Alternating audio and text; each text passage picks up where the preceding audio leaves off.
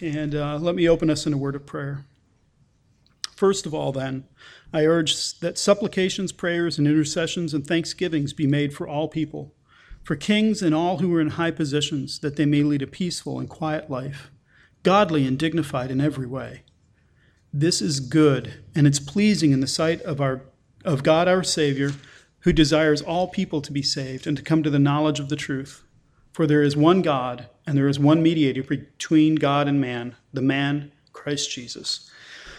Lord, um, you command that we pray for all people, and especially for those in authority. And so, Lord, we pray this morning for our government, for our leaders, for those in, in uh, charge of the nation.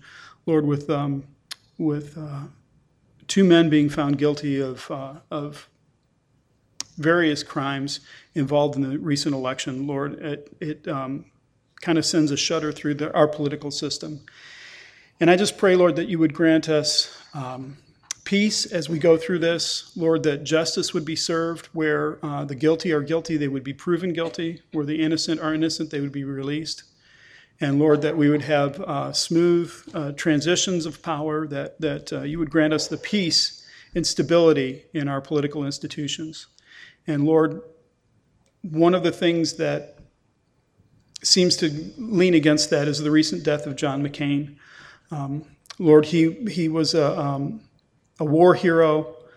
He was an honorable man, a man of principle. And Father, there are far too few politicians who are politicians of principle on either side of the aisle. And so, Lord, we will sorely miss Senator McCain.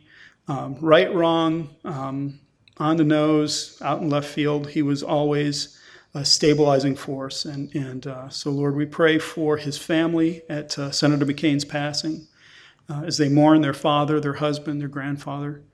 Uh, Lord, we pray that, um, that you would raise up more politicians of that same type who are principled men and women who uh, can look beyond the politics and lead our country in, um, in solid and helpful ways. Uh, so, Lord, we, we just pray for our government. Um, it's, uh, it's an amazing thing that we have a democracy. We thank you for that. We pray that we're able to keep it. Um, Father, would you be with us now as we look to your word, as we hear about um, the conversion of Saul? Lord, would you show us what that means for us today, the imp- impact that has for us, and uh, your purpose in saving this man, um, so that all of those things come together to glorify Jesus Christ, in whose name we ask. Amen. Amen. So, um, yeah, the conversion of Saul, pretty obvious from the reading. Hard to come up with a better title than Saul's conversion. Um, so, the way it's going to break out, the way the story kind of goes, is it starts with this brief introduction. It's kind of the need for Saul's conversion. This is what this is why Saul needs to be saved, um, and and we'll hear a little bit about that. Then we'll hear about Saul's actual conversion, his, his confrontation with Jesus and his conversion. And then we'll get a little bit, just a touch of his newly converted life in Christ, what that begins to look like. So that's, that's where we're going to go with this. Um, this story is really important in the book of Acts. And the reason I say that is because it's told in full three times. It's told here, it's told in chapter 22, and then again in chapter 26. And in 22 and 26, it's not summarized, it's not condensed. It's this whole story told again.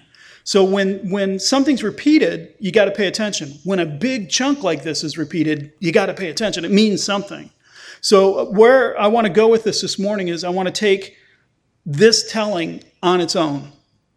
Um, the other stories, the other times it's repeated, there's additional information and, and it's told in different ways. But what I want to try to do is just take this as it stands and listen to what, what Luke is telling us about Saul at this point. So then when we get to the other ones, we can, you know, refer back and look at what we've seen so far. But uh, I'd just like to try to handle this one on its own.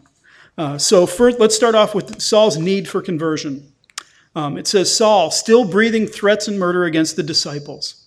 Still breathing threats and murder. Still, he, he had been doing this. Remember how we were introduced to him. In uh, chapter uh, 8, verse 1, Saul approves of Stephen's execution. He had just stood there and gathered the cloaks of those who were stoning this young man to death. And then Luke's comment is Saul approved. He thought this was a good idea to kill this man. And then in 8 verse 3, it says that Saul was ravaging the church, entering house after house. He dragged off men and women and committed them to prison. He was doing that in Jerusalem. So that's where he was focused, is he's trying to snuff out this cult of the Nazarene, this, this, this uh, false doctrine that's rising up in the church.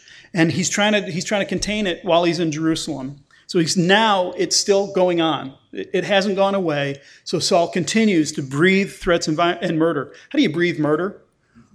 Well, I had some pepperonis back there, so my breath may be a little bad, but I don't think it's going to kill anybody. What he means by breathing threats and murder is this was his continuous speech. This was always what was coming out of his mouth.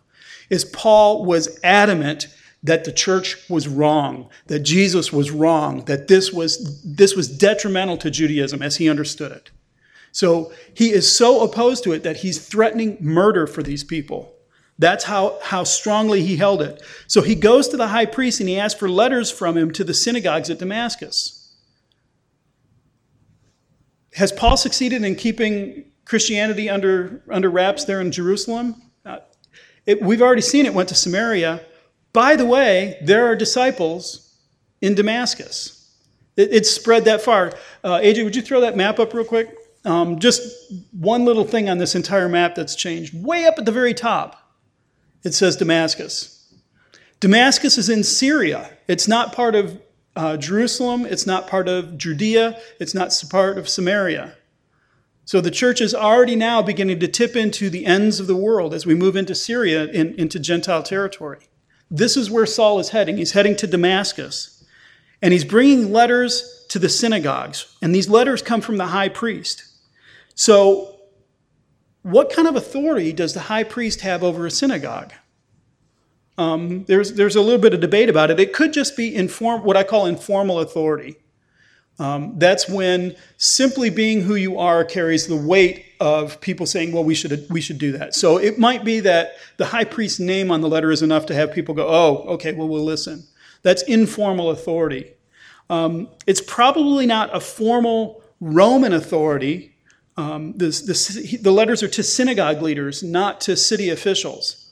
And Roman authority didn't really care about synagogues.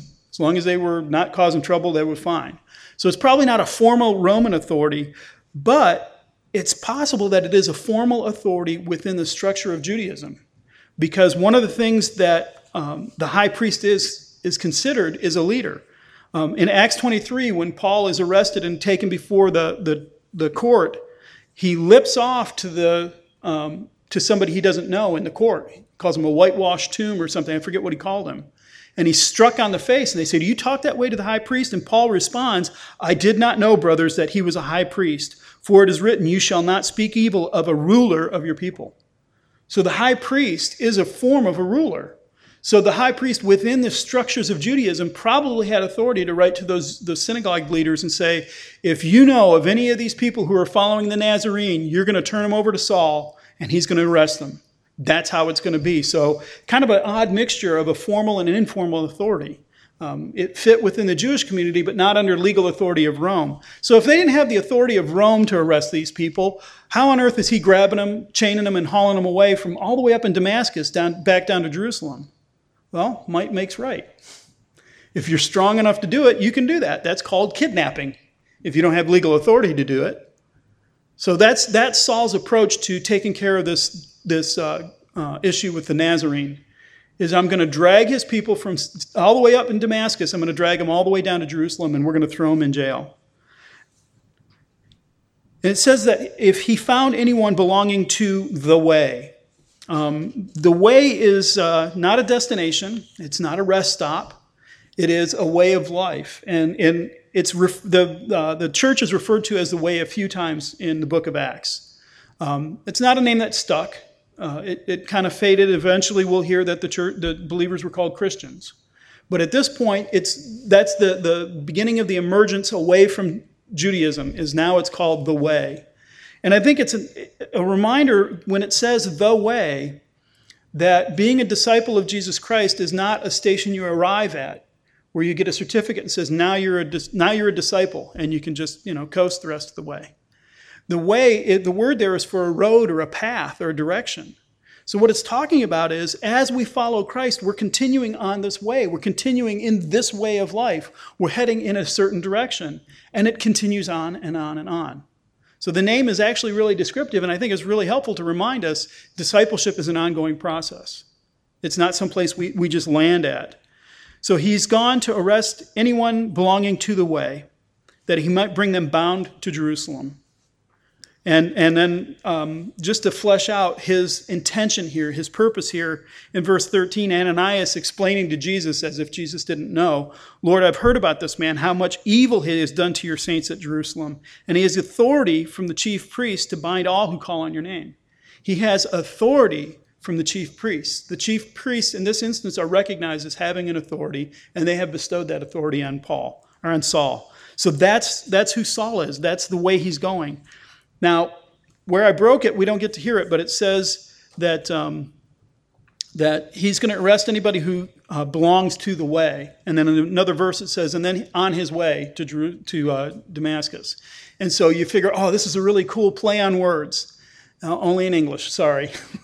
in Greek, it's two very different words. Uh, one is a path, a road, a destination. The other one is his traveling itinerary. So, sorry, um, I was excited about that too until I looked. Um, just doesn't work that way. So here's a question. If this is Paul's approach, if this is what Paul's main goal in doing this is, why is he so vicious? Why is he so outrageously vicious against this small cult of believers, these little group of people who are following um, this Nazarene named Jesus? Why would he be so upset? Well, let's listen to Paul's own explanation for what he's up to. Uh, in verse in chapter 22, which I said I wasn't going to read, but I'm going there anyway, so call me a hypocrite. Um, just wanted to quote a little thing that he said as he's introducing his his story. This is not part of his story, but it's kind of introducing it. Um, he's he's defending himself before the council, and he says, "I am a Jew, born in Tarsus in Cilicia." but brought up in this city, Jerusalem, educated at the feet of Gamaliel, that, that magnificent, huge rabbi we met earlier, according to the strict manner of the law of our fathers, being zealous for God, as all of you are this day. So that's our first hint into what is driving Saul to be so vicious against the way is because he is zealous for God. And zealotry can do these kind of things. It can lead you to this kind of violence, this kind of overarching, you know, nothing else matters. But in Galatians, when Paul is explaining his conversion, he also says, Galatians 1, verse, starting in verse 13, he says, For you heard of my former life in Judaism. This was before he became a believer. You heard of my former life in Judaism, how I persecuted the church of God violently and tried to destroy it. And I was advancing in Judaism beyond many of my own age among my people. So extremely zealous was I for the traditions of my fathers. So here's Paul saying, Before I became a believer, I was zealous. I was zealous for God, and I was zealous for the traditions of our fathers. And now, remember what the accusation against um, um, Stephen was. He was attacking God and Moses and the temple, is, is the accusation. So if Saul is, is looking at the way and saying it's attacking Moses, it's going after our traditions, the way that we read and we understand Moses, the way that we implement the law that Moses has given us. That's what they're attacking. That's a problem. They're, they're, they're saying the, the temple is no longer so important because Jesus has come and died. They're, they're tearing down our traditions. So, this is just my theory, but it sounds like what Saul is so upset about is this new religious movement that's beginning to form within Judaism is threatening his future. My plan was I was going to be at the feet of Gamaliel. I'm a, I'm a Jew born of the tribe of Benjamin. I have all the credentials, I have all the education, I have everything so that when I get old enough, I will be the next Gamaliel. I will be the next thing. I'm going to protect these traditions because that was the teaching of the Pharisees and the scribes was these traditions. How do you implement the Bible? How do you understand the law? How do you do this? How do you do that? Well, we add all these laws to it and these additional rules. You're not allowed to work on the Sabbath? Great. You're not allowed to do this on the Sabbath either. That was his career path. And so when he's looking at this and he says, These people who are talking about this Jesus, the Nazarene who's supposed to have been raised from the dead, You're threatening my future. You're threatening my career path. This is what I love. This is what I delight in. This is the most important thing for me. And so don't, you're not allowed to threaten that. I'm, I'm going to use all of the legal authority I have at my disposal to stop this movement before it tears down everything I believe. Now let's diagnose that a little bit. Let's pull that back a little bit. What is Paul loving here? What is the most important thing for him? It's his religion. And by religion, I don't mean his faith, I mean his structures, his practices, his things that he does. The most important thing for him is the tradition of the fathers, because that's what's being threatened at this point. Now, he says he was zealous for God, so the second most important thing is God, his understanding of God. So he loves his traditions and he loves God. But wait a minute, what's the greatest commandment? The first one we're supposed to do love the Lord your God with all your heart, soul, strength, and mind. And the second is like it love your neighbor as yourself. Where's tradition? Where are the religious practices? Where is the structure of your religion in that? It's not first and it's not second. The problem we have here is Paul, or Saul, I'm sorry, Saul has put as number one traditions, that but God to number two, and what happens to neighbor and, and others. I'll kill them. They become a disposable thing if they get in the way of number one and number two. So as Saul is going out to arrest people, he's not going to arrest Gentiles. He wouldn't be heading to the synagogue if he was looking for Gentiles. Saul is heading to the synagogues to arrest Jews, his own countrymen. He's supposed to love his neighbor as himself. The Pharisees had this argument with Jesus about, wait a minute now, who's my, who's my neighbor? But let's just give him, for, for the moment, let's just give him their neighbor is only another Jew. Saul's going to arrest them. Saul's going to persecute them. Saul is violently opposing them. So look at the order of his loves tradition first, God second, and then there's a big vacuum. Anything gets in the way is, is going to get in trouble.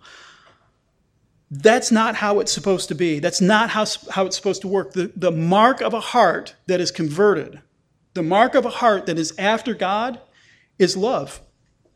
That's how you know if you have truly uh, become a believer in God, is, is you have love. Where do I get that from? 1 John chapter 4. There's a number of places I could have picked, it, picked from 1 John 4. It's just littered with this. But I think this was the best distillation. Beginning of verse 7, John says, Beloved, beloved. What's he going to talk about? Love. And he, he addresses his people and he says, Beloved. So even in his manner, even in his approach, he starts out with love. And now listen to where he goes with it. Beloved, let us love one another for love is from God.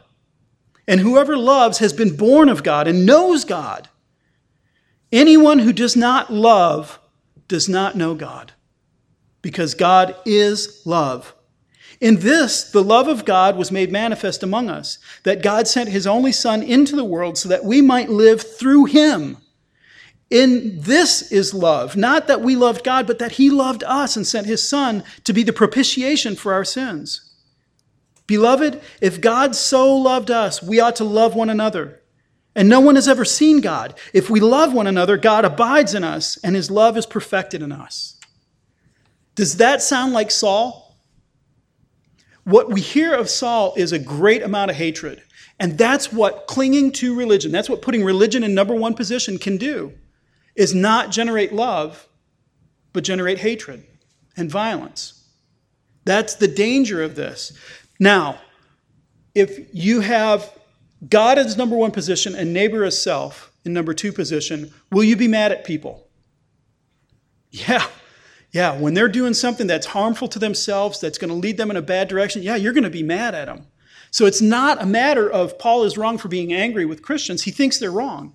The problem is, he's not just angry, he's violent. He hates them. He's going to arrest them and throw them into jail. And this is why Paul needs to be converted.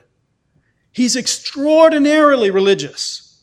He's got all the traditions. He's studied all the right rabbis. He's done all the right things. He's got his religion. And he is a, emotional, his heart is a wreck. It's all in the wrong place, and you can tell because it exhibits itself, it exudes itself in hatred and violence. So that's why Paul needs to be converted. And it's not a bad diagnostic to ask ourselves Lord, how am I doing in this? Is there something that is snuck into number one position that if anybody touches that, I'm going to get angry and hate rather than be angry and love? What am I what is my number one and number two position? Are they you and my neighbor?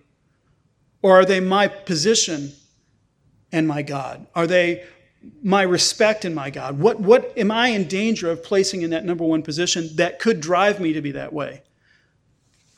It's a good diagnostic. It's not a bad question to ask yourself. How are you doing? How, how are you approaching things? How do you handle anger? How do you handle somebody who's in error? Uh, can you love them at the same time as be angry with them? If they're threatening the most important thing to you, then you can't. You can't love them because it's threatening. If they can't possibly touch the most important thing to you, you can be angry with them and, and still love them. That's why Stephen, remember Stephen, he could look at the end of his life as the rocks are being raised above his head and say, I see Jesus in heaven at the right hand of the glory of God. I see something you can't possibly take away from me. Why, as he's dying, his final breath could be, Lord, don't hold this sin against them. That's he's loving his neighbor at that point, even though they are stoning him to death. That's extraordinary, and that's what we're being called to do. That's what Saul needs at this point. He needs his heart changed. He needs his loves ordered. He needs to love the right things first. And, and that's where we find him next in his conversion. This is the longest section of the piece. Um, there's a, a lot of detail in it. So again, it's important to Luke. So here's what he says. Now he went on his way. That was the word play I was reaching for. It didn't work. Um, and he approached Damascus. Suddenly, a light from heaven shone around him. That, that word for shone is kind of flashing. It, it's, it's not just like a spotlight shining on him, it's, it's this dazzling, moving light, this thing that's, that surrounded him. And falling to the ground, he heard a voice say, So, falling to the ground, was he on a horse? We always say that Saul was thrown from the horse to the ground. Is there a horse mentioned here? Bunch of medieval paintings have Saul laying on the ground in a dramatic pose and a horse rearing up beside him. He might not, probably wasn't with a horse. It, it doesn't matter. It's not important. The point is, he wound up on the ground. This light was so dazzling, it was such an interruption in his plan, he fell to the ground. And so as he falls, he hears a voice Saul, Saul, why are you persecuting me? He hears this voice. He's surrounded by light. He hears a voice, and he hasn't a clue who it is. And so he asks, Who are you, Lord? Now, when he says, Who are you, Lord? he is not using Lord in the technical sense that we would use Lord when we talk about God in the Old Testament, the Lord. It's not quite the word sir. It's a little bit more respect than that, but it's less than divinity. So all he's saying is, I recognize that someone much more powerful than me is present. There is someone who is got greater authority than I have there's something magnificent going on here. And so what he says is a term of respect. Who are you, great sir? That's what he's asking. And so he doesn't have any idea. Now, how can he not have any idea who he's persecuting? I guess maybe he's thinking this is one of the disciples in Damascus. Uh, this is somebody I should really pay attention to. Maybe I shouldn't go arrest these folks. Who are you, sir? And I won't arrest you. He's not quite there yet. But the answer is startling I am Jesus, whom you're persecuting. Do you see how closely Jesus aligns with his church, with his people? When, when, when Stephen is being stoned, Jesus is not off in heaven going, Oh, I didn't see that. He's right there with Stephen. He stood, remember I said he stood? He was standing next to the throne. He stood to receive Stephen. He stood to judge the people who were stoning him. He stood to receive his servant. Jesus is right there with us, even when we can't see him.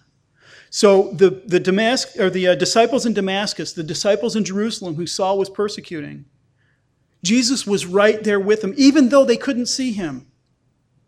He's, he's so intimately involved with his people. He says, I'm not only right there, But when you persecute them, you're persecuting me. They're my people. She, the church, is my bride, and if you hit her, you hit me. That's an intimacy that we have with our Savior. And so he tells Saul, I am Jesus whom you're persecuting. And then he doesn't ask another question. He doesn't say, Are you interested? Can I tell you about?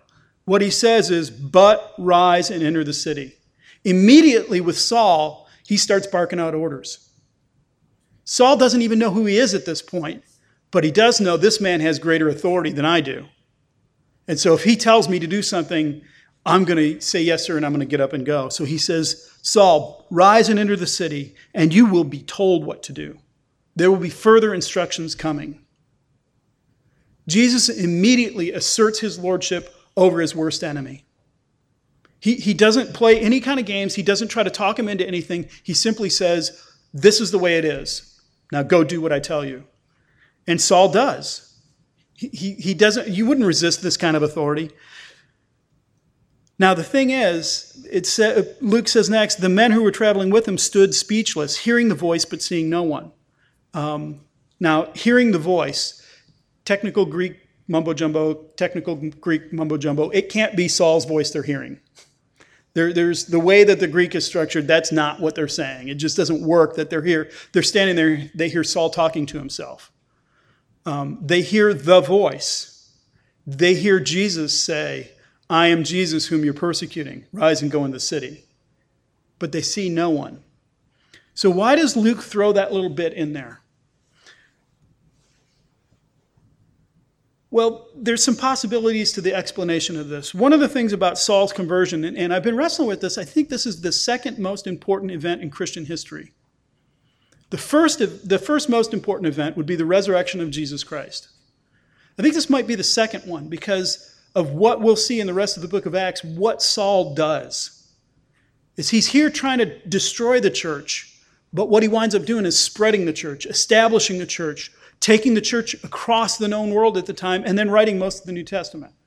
So I think this moment may be the second most important time in, in uh, church history, is this conversion of Saul. So the question then is, is it real? There were two gentlemen, I can't, one was uh, Lord Littlejohn or something like that, two guys in the, in the 1700s in England who said, Christianity is just a, it's a myth, it's a story. We don't believe it. And so they would con- constantly dismiss and be condescending to Christianity. And then one day they said, you know, if it's such a myth, if it's so made up, then we should be able to poke holes through it very easily. And so they agreed, we'll do that. We'll poke holes through it. And so one gentleman said, I will write a book showing how the resurrection of Jesus Christ was completely fake. It never happened. And the other gentleman said, Indeed, I'll write a book showing that Paul was never converted that his conversion was a fallacy. He made it up so that he could create this religion. And so they took off and they went to books. And when they got back together, the first gentleman said, I've got something really I need to, to tell you. I think the resurrection's real. I haven't been able to disprove it. And the other gentleman said, Oh, good, because Saul really was converted. So it's, it's that important. This, this conversion of Saul is this important to the establishment of Christianity. So the question is did Saul hallucinate? Did, was he just traveling along? He had some sort of brain aneurysm and fell to the ground and started mumbling. Well, I think Luke puts an end to that because there were people traveling with Saul. Nobody traveled alone in those days. These long roads were dangerous. Rome had secured them, but there were still spots that were really dangerous. And so, as Saul's traveling, he's got companions with him. Also, he's going to need help arresting Christians. So, he's got some armed guards coming with him. They stood there and they watched Saul fall to the ground. They saw the light, they heard a voice, and they didn't see anybody speaking. Now, in modern times, we'd go, well, they just rigged up some fancy lighting, maybe a little reflection off the sun, and then put a PA system out so they could yell from the rocks, Hey, Saul, why are you persecuting me? It's not possible back then. It just didn't work like that. They didn't have the technology to fake this. So it's not like it was a deception, and it wasn't like Saul hallucinated. If, his, if he was hallucinating, it was so strong, it was so powerful, the other people heard it. That's a powerful hallucination. It doesn't work that way. It wasn't like the disciples tried to de- deceive him on the road either. They didn't have the technology to do this. They wouldn't be able to project a voice and light that far. They would have had to been right on top of him, and then it'd be easy to take that apart. So, did this really happen? Yeah, this really happened. And that's why Luke puts those men there. That's why in the next two tellings of this, those men are present. Is we have external confirmed witnesses that this happened. It wasn't a brain aneurysm that left Paul temporarily blinded. It was something much bigger than that, something much more important. So they hear the voice and they see no one. It's not Paul's voice. It's, it's not that they didn't. So here's a question it says they heard a voice but saw no one. Does that mean Saul did see someone? I don't know. It doesn't really say, does it? It simply tells us these guys who were with him didn't see a thing, they didn't see a person. So we don't know if, G- if Saul saw Jesus himself standing there or simply the light. He could have had the light flash around him and been immediately blinded by it and seen nothing. At this point, he sees nothing but darkness. We don't know. Um, so the, the lesson there is don't try to make the text say more than the text says. Don't for, force Luke's hand on this. He's told you what he wants to tell you, and that's all you get. So stop. You can imagine a little bit, but I wouldn't go too far. Saul is not converted yet. He has not become a Christian at this point. He is simply confounded. He, he, something now has rocked his world, but he hasn't become part of the church. He's not converted yet. So, this next portion of this is where he actually gains conversion. This is where he finally comes to see. Now, there was a disciple at Damascus named Ananias, and the Lord said to him in a vision, Ananias. And he said, Here I am, Lord. And the Lord said to him, Rise and go to a street called Straight. At the house of Judas, look for a man of Tarsus named Saul. Behold, he's praying. So, did Ananias had the same vision that Saul, Saul had on the road? No, this was a vision vision. This wasn't an epiphany. An epiphany is when God shows up. And that's a big deal. What this man saw was he was probably sitting and praying or thinking or maybe taking a nap, and he suddenly sees a vision where Jesus comes and tells him this. He's a disciple at Damascus. What was his anticipated meeting with Saul at this point? Saul had letters, Saul had armed guards. Ananias' exposure to Saul was, He's going to arrest me. So when he tells Jesus, Wait a minute, Lord, I've heard of this guy. He's, he's simply being honest. It's, it's not, and Jesus doesn't rebuke him. He's simply being honest with Jesus. Wait a minute, Lord. What I've heard about this man, we don't want him around. And so that's the problem is, is he's told, he tells him to go to the street called Straight, and at the house of Judas, look for Saul. So Judas is not a member of the way because Saul wouldn't have been welcomed in his house. That almost sounded like it hurt, but it didn't. uh, Saul wouldn't have been welcomed in the house of a disciple, would he? So this man Judas is a Jew Judas is, you know, a, a Jewish name, who is one of the people that, that Saul knows. And so when he goes there, this man welcomes him in. And what, what happened, Saul? What's going on? So I wonder what happened to Judas here. He, he's he's got to be listening to Saul's story. What happened? You saw what? Where? Did you guys see that? So I wonder what's going on with, Saul, with Judas. You don't get to find out, so don't ask. But I ask anyway, because it's hard not to. So this is a man who's not a believer either, and he lives there in Damascus, and so they, they bring him there. Now, Saul is blind at this point. He can't see a thing, but he does see a vision. So he can't look and see Jesus standing in front of him, but he can receive internally this vision. And so a vision has come to Saul after he gets to Damascus, saying, A man named Ananias is going to come and lay his hands on you. You'll be able to see, and you'll be fine. And that's the message to him. So Jesus is very active in this, isn't he? Jesus is the prime actor in all of this. He appears to Saul on the road, he appears to Ananias, and then he appears to Saul again, so that Saul will become a believer. I can't think of another case in the New Testament where somebody is converted without the means of the church. In other words, I can't think of another place in the book of um, in the, the New Testament where somebody hears about Jesus from somebody other than the church. This is a unique experience. This is something that's very different that Saul gets a direct exposure to Jesus Christ, and that's how he comes to believe in him. It's that big of a deal. So, like I said, Ananias protests Lord, I've heard about how much evil he's done. And Jesus tells him, Go, for he's a chosen instrument of mine to carry my name before the Gentiles and kings and the children of Israel. So, when did Jesus choose Paul, Saul? He'd always chosen him. He'd always had a plan for Saul. He, even as Saul is approving of the execution of Stephen, even as Saul is persecuting Jesus, Jesus is looking at him and says, I have a plan for you. You are a chosen instrument.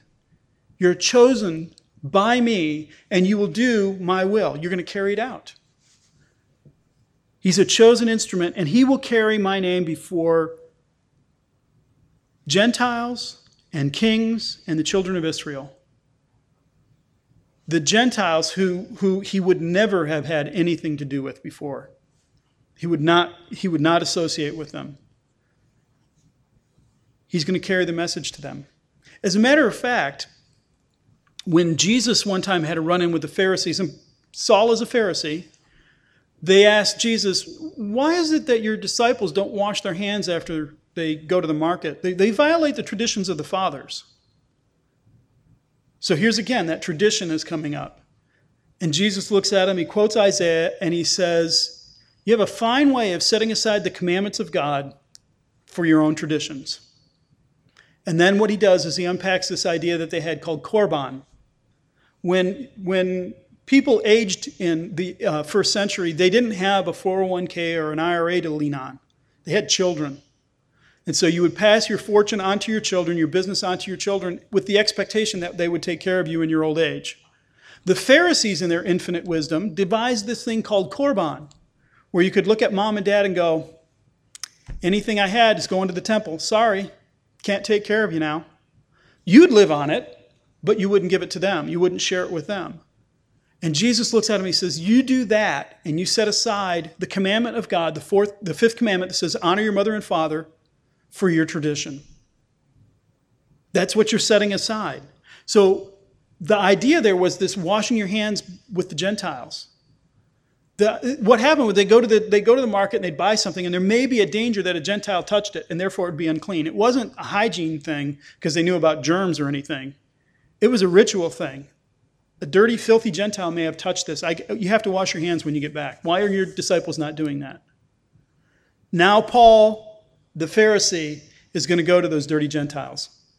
He's going to go carry this message of Jesus Christ to them. As a matter of fact, in Galatians, he's going to get angry with Peter because Peter shows up in Galatia and is afraid to eat with the Gentiles. He'll only eat with the Jewish believers. And Paul gets on him about that. He doesn't just take the message to the Gentiles and then back off. He is what he says later I am all things to all men. To those under the law is one under the law. To those not under the law is one not under the law. So this is where Jesus is leading him. At this point, I don't think Saul can conceive of that. It's, it's too much information to gather at this point that he's going to go to the Gentiles, the Gentiles, to kings, and to the, his brothers in Israel. That's, that's Jesus' call for him. That's his plan on his life, is you're going to take my message to all of these places. And then in verse 16, I will show him how much he must suffer for my name's sake. I'll show him how much he must suffer for my name's sake. So is Jesus just turning up the pain screws? You know, you, you picked on my people, you got to pay. You know, you did this much damage, you're going to have to suffer this much. Is that what he's saying? Absolutely not. That is the idea of karma. I do this much bad, I got to do this much good. I, I, I did some bad stuff, I got to suffer to make up for it. That's absolutely not the Christian way. And I can prove that. Aren't you glad? you don't have to just take my word for it. Paul will gladly suffer in order to carry this message to those people he was just told. In other words, what he's about to face is worth more than what he, he's going to suffer. This is his heart being rectified. It's set right the tradition is fading. God is moving up into the first position and people are moving into the second. Because of that, he will go and he will suffer so that he can bring the message of God to people rather than his traditions. It's a beautiful thing that he's doing. He's not going to suffer to be cruel. As a matter of fact, if you remember in chapter 5, after Peter and John got arrested, they got beaten, they were released, and they told the church they left the presence of the council rejoicing that they had been counted worthy to suffer dishonor for the name. They had been beaten, and they left rejoicing, I've done something so right that I would be beaten for it. And I would delight in that. As a matter of fact, Paul himself in Philippians 3 explains this idea of suffering and why it's okay to suffer sometimes. Not desirable, not something you go out and stir up, but when it happens, it happens. This is what he says in Philippians 3, beginning in verse 7.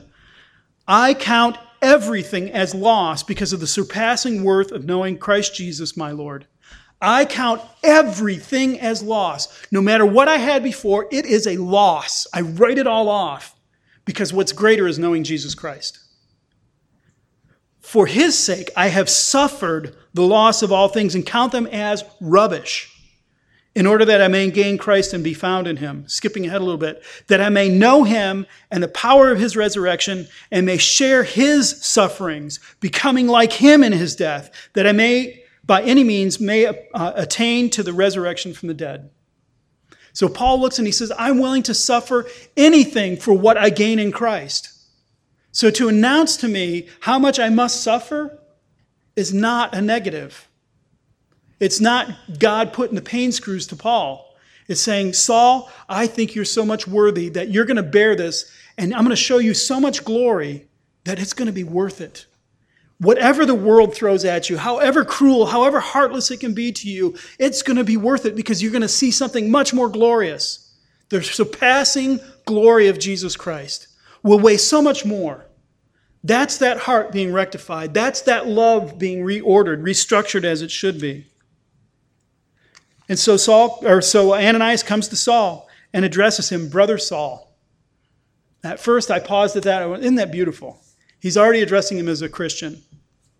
That would be nice, but um, later on in Acts chapter 13, Saul goes to a synagogue and addresses, and somebody says, Brothers, have you got anything to read? So that term brother is not strictly restricted to Christians only, but it is used quite commonly in the book of Acts in the New Testament to talk about believers, fellow believers.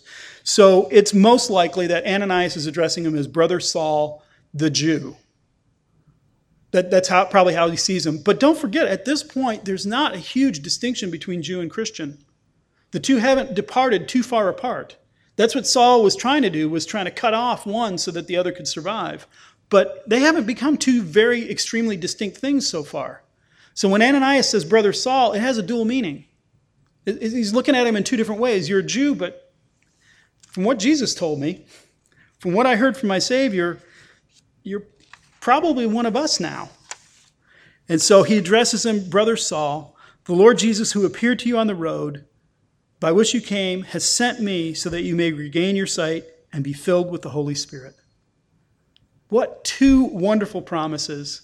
I know you're blind. I've come to give you your sight back and to fill you with the Holy Spirit. So, first of all, he, he offers him this ability to see again. You're going, I'm going to fix your eyes. Now, Jesus himself could have just said, He can see now, and he could have just woken up one morning and seen.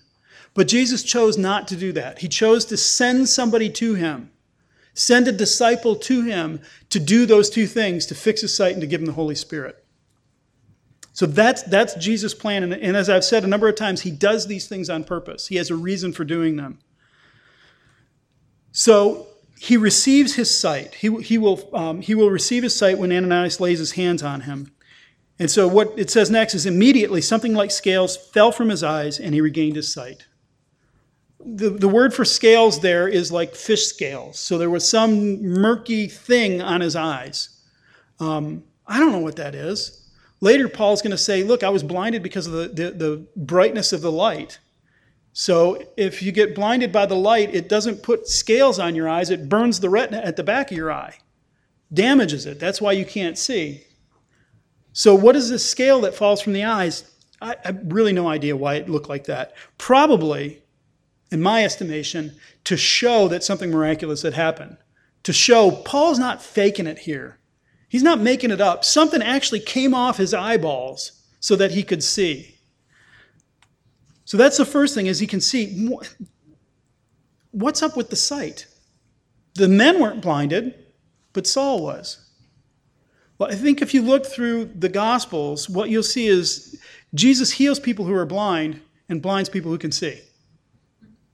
He, he looks to the Pharisees who claim they can see and says, No, you're blind. You don't get it. You don't see a thing. And then he comes to people who are blind and he heals them so that they can see. And the first thing they see is Jesus and they worship. So I think that's the, the picture is, is God does a word play on this seeing and being blind. But since he's God, he does it in reality. The best I could do is tell a story about somebody who was blind and who now sees, and somebody who could see and is now blind. God actually does it in reality. He actually physically makes it happen. His parables are rock solid, they happen in time. So Saul thought he could see clearly. He's looking at the church, he's looking at these people who follow this Nazarene and saying, You're messing it all up. I see clearly, you do not. And then he meets Jesus and he goes blind because he's got to transition from being blind to seeing. So Jesus made him physically blind so that he could physically see, so that he could open his eyes and go, Now I get who Jesus is. Now I understand who he is. So that's the first thing is that he's, he's, he's recovers his sight. The second thing is he receives the Holy Spirit. Um, how does that look? Don't know. Doesn't say. He may have started speaking in tongues. He may have done who knows what. But somehow, Ananias recognized he has now received the Holy Spirit. Whatever manifestation that looks like, however it takes place, the most important thing, the crucial part of receiving the Holy Spirit is Saul has now received the sign and seal of the new covenant. He has now been sealed in Christ by receiving the Holy Spirit. Ephesians chapter 1 verse 13. In him you also when you heard the word of truth, the gospel of your salvation and believed in him, were sealed with the promised Holy Spirit, who is the guarantee of our inheritance until we take possession of it to acquire or to the praise of his glory. The Holy Spirit is that seal that God says, I am going to save you. You will be with me in glory. So I give you my Holy Spirit to seal that promise to you. And then in, in Ephesians 4:30 he says, "Don't grieve the Holy Spirit, by whom you were sealed for the day of, of uh, redemption." So that's the mark, that's the sign, that's the, the brand of the new covenant is to receive the Holy Spirit. And that's what Saul has just received. Saul is now converted. He is now a believer in Jesus Christ. But think about him sitting for three days. Saul's mind didn't magically get filled with a whole bunch of stuff. Saul's mind was filled with stuff as he's growing up and he's learning the way of the fathers and he's reading the scriptures and memorizing large chunks in, in Hebrew and studying under Gamaliel. He's got all of this scripture in his head. And so imagine what's going on as he sits in Judas's house in darkness for three days. He's looking back and he's, he's looking at this Jesus Christ and he goes, Stephen was right. He's raised from the dead. He's not dead anymore. I saw him standing there. Stephen was right. He's not, he's not walking around the earth, he's in heaven. Stephen was right. He is powerful. I have to rethink all of this stuff. All of my definitions for the Messiah have now got a solid answer that has to align with that. And so it would have been something to be inside his head as he goes, "Oh, this is about this is about that? I had never considered it that way. What about this part? Oh, wow, look how that fits in." Isaiah 53. That was exactly what happened to Jesus. That was the suffering servant. The, the, the noise that was going on in his head must have been amazing as he's processing all this information. And so now he comes to believe this Jesus really is raised from the dead. And what does he do with that? After the scales fall from his eyes, after he can now see, what does he do? He's baptized and then finally begins his converted life. For some days he was with the disciples at Damascus. You are not saved into isolation. It is not you and your Bible that you go off and you hive off by yourself and hide and everything is sufficient. And I'm preaching to the choir because y'all are in church today. We need each other. He needed to be with the disciples in Damascus. He needed to hear the stories of Jesus that he probably hadn't heard elsewhere. He needed to hear the prayers of the saints. He needed to learn what these folks had experienced. And we need that. That's why we gather together. We need each other. We need to hear what God is doing in each other's lives. It's important for us to be together. And, and Sunday is extraordinarily important. We need to gather, we need to, to share with each other on Sunday morning. We also need to gather throughout the week in small groups and be in community with each other. Saul spent days with the disciples at Damascus. The very people he was coming to arrest, he's now having Bible studies with. He's now doing a potluck with them. He's now going and hanging out with them. Many days he was with them. And what did it do to him? What does this do to Saul? Immediately he proclaimed Jesus in the synagogues. Immediately. He didn't sit around and think about it for another couple of weeks. When he opened his eyes and he recognized, wait a minute, Jesus is the fulfillment of everything that I've always thought, he's all said it right. The first thing he does is head to the synagogues. And they're going, oh, you got the letter? No, no, no, no, no. Forget the letter. That's not important. Look, Jesus is the Son of God. Uh, but um, they, he's, he's completely flipped this around. He goes right to the synagogues and he says, Jesus is the Son of God, the Son of God. What a loaded phrase. What does the Son of God mean? Well, the Son of God could be the king. That would be the Messiah. Messiah means king, it's a ruler. And in 2 Samuel 7:14, when God is making his covenant with, with uh, David, in it, he says, I will be to him a father, and he shall be to me a son. So, this father who God is to this son is Jesus. He is the, the son of David. He is the son of God. He is the one who fulfills the Davidic covenant. It rests on him. He is the son of God. But there's more to it. It's not just you get the right ruler in the place and he's called the son of God. Psalm 2 complicates that immensely. Psalm 2, verse 7 The Lord, the Lord said to me, The Lord said, You are my son. Today I have begotten you. He's not just the Son of God in a technical sense as a ruler, he is the Son of God, the only begotten of the Father, eternal. This is what Saul is proclaiming in the synagogue is he is the son of God utter heresy. The Jews believe in one God. He's a monotheistic God. He is one. You can't look at me and tell me that he's got a son. For a Jew to announce that is utter heresy. And Saul, who was advancing in the, the faith, who is advancing in the traditions of the Father, stands up, looks him in the face, and goes, Jesus is the Son of God. That is a radical, it doesn't get much more radical than this. That is a radical shift in worldview. That sets his world upside down. This Jesus now, whom I'm announcing to you, is the Son of God. Now, we don't get the full doctrine of the Trinity. That's, that takes them a while to begin to understand. But he does understand there is more to Jesus than just David's son. And so all of those who heard him says, Isn't this the man who made havoc in Jerusalem upon all who called upon his name? And didn't he come here for the purpose to bring them into the chief priests? Uh, and then verse 22, it says, Saul increased all the more in strength. It's not because he ended his fast and he ate. That happened days ago. Saul increased all the more in his strength. His arguments, his understanding, his grasp of the Bible. He didn't have a moment where everything flipped and he understood it all. Saul is a human being. That's not how human brains work. Human brains take time to process things. One of the hardest things for us to do, one of the most difficult things for us to do is change our mind. It is documented, it's, it's a psychological fact that it is really hard for you to change your mind.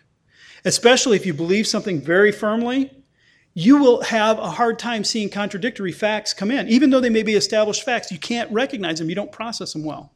So for Saul, it's taking time. He's got to work through all of these things. He's got to work through these understandings. He's got to see how they all fit together. And so, as he does, he increases all the more in strength. His faith continues to grow. His grasp of the scriptures are getting stronger and stronger. And he confounded the Jews who lived in Damascus by proving that Jesus was the Christ. He demonstrated to them over and over again from scriptures. You see, this verse, it means that. You see this verse? That means that. I saw the risen Christ. I saw Jesus standing. He's alive. He's not dead. We didn't kill him. And so he confounds them. They have no answer.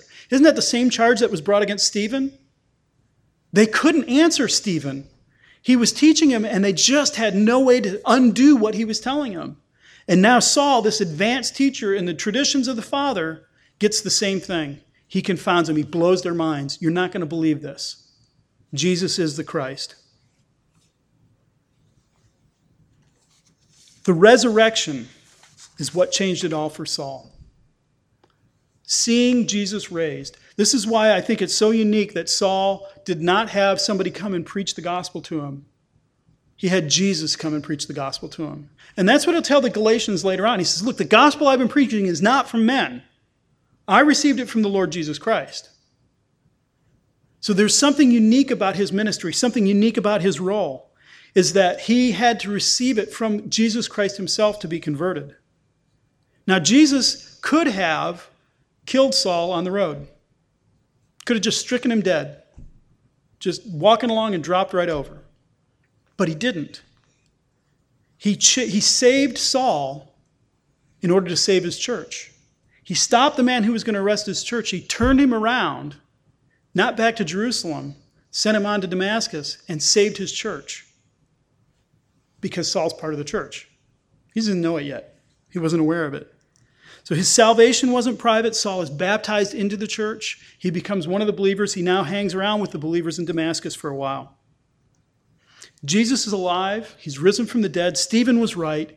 And the resurrection changed literally everything for Saul. Everything. His career path, his education, his hermeneutic, his way of understanding the scriptures, his understanding of the future. He was still waiting for the Messiah. Now he's just met him.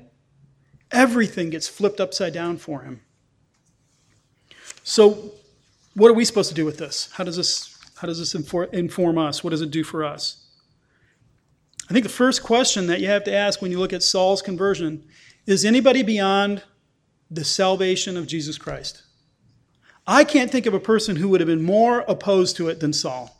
He was so opposed to it, he was arresting people. He, he declared himself to violently oppose it. He was probably smacking people around as he was arresting him. And did God look at him and go, Oh, you're too far gone? Jesus reached out and grabbed him.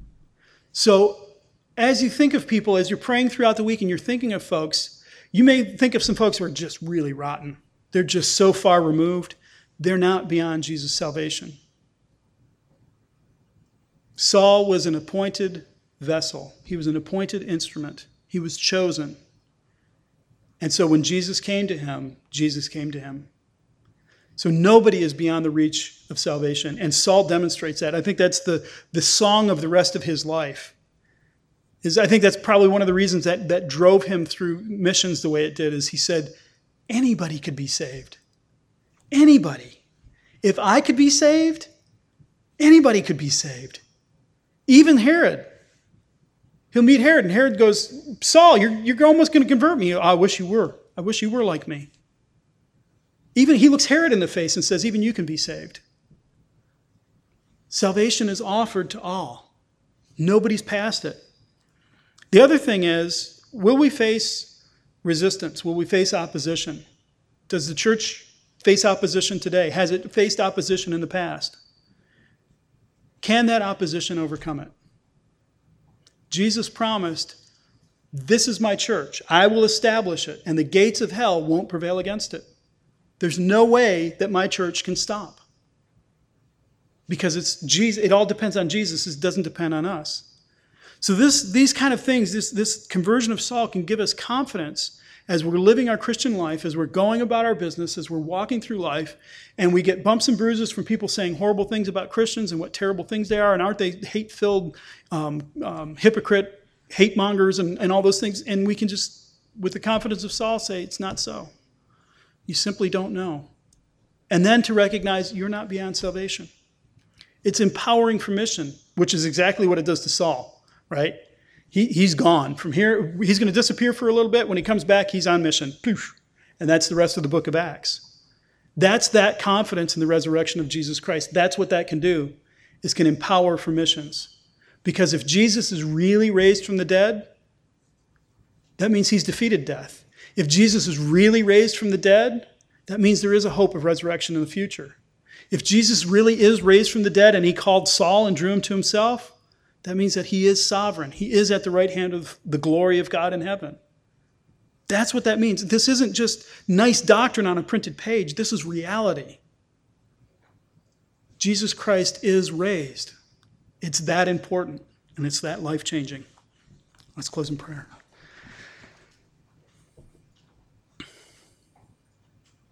Lord, uh, Stephen got to see you standing beside the throne of glory in heaven. Um, I'm presuming that Saul got to see you in that flash of light before he went blind because he became convinced, he was, he was sure that you were raised from the dead. And Lord, I haven't seen you. I, I haven't met you personally.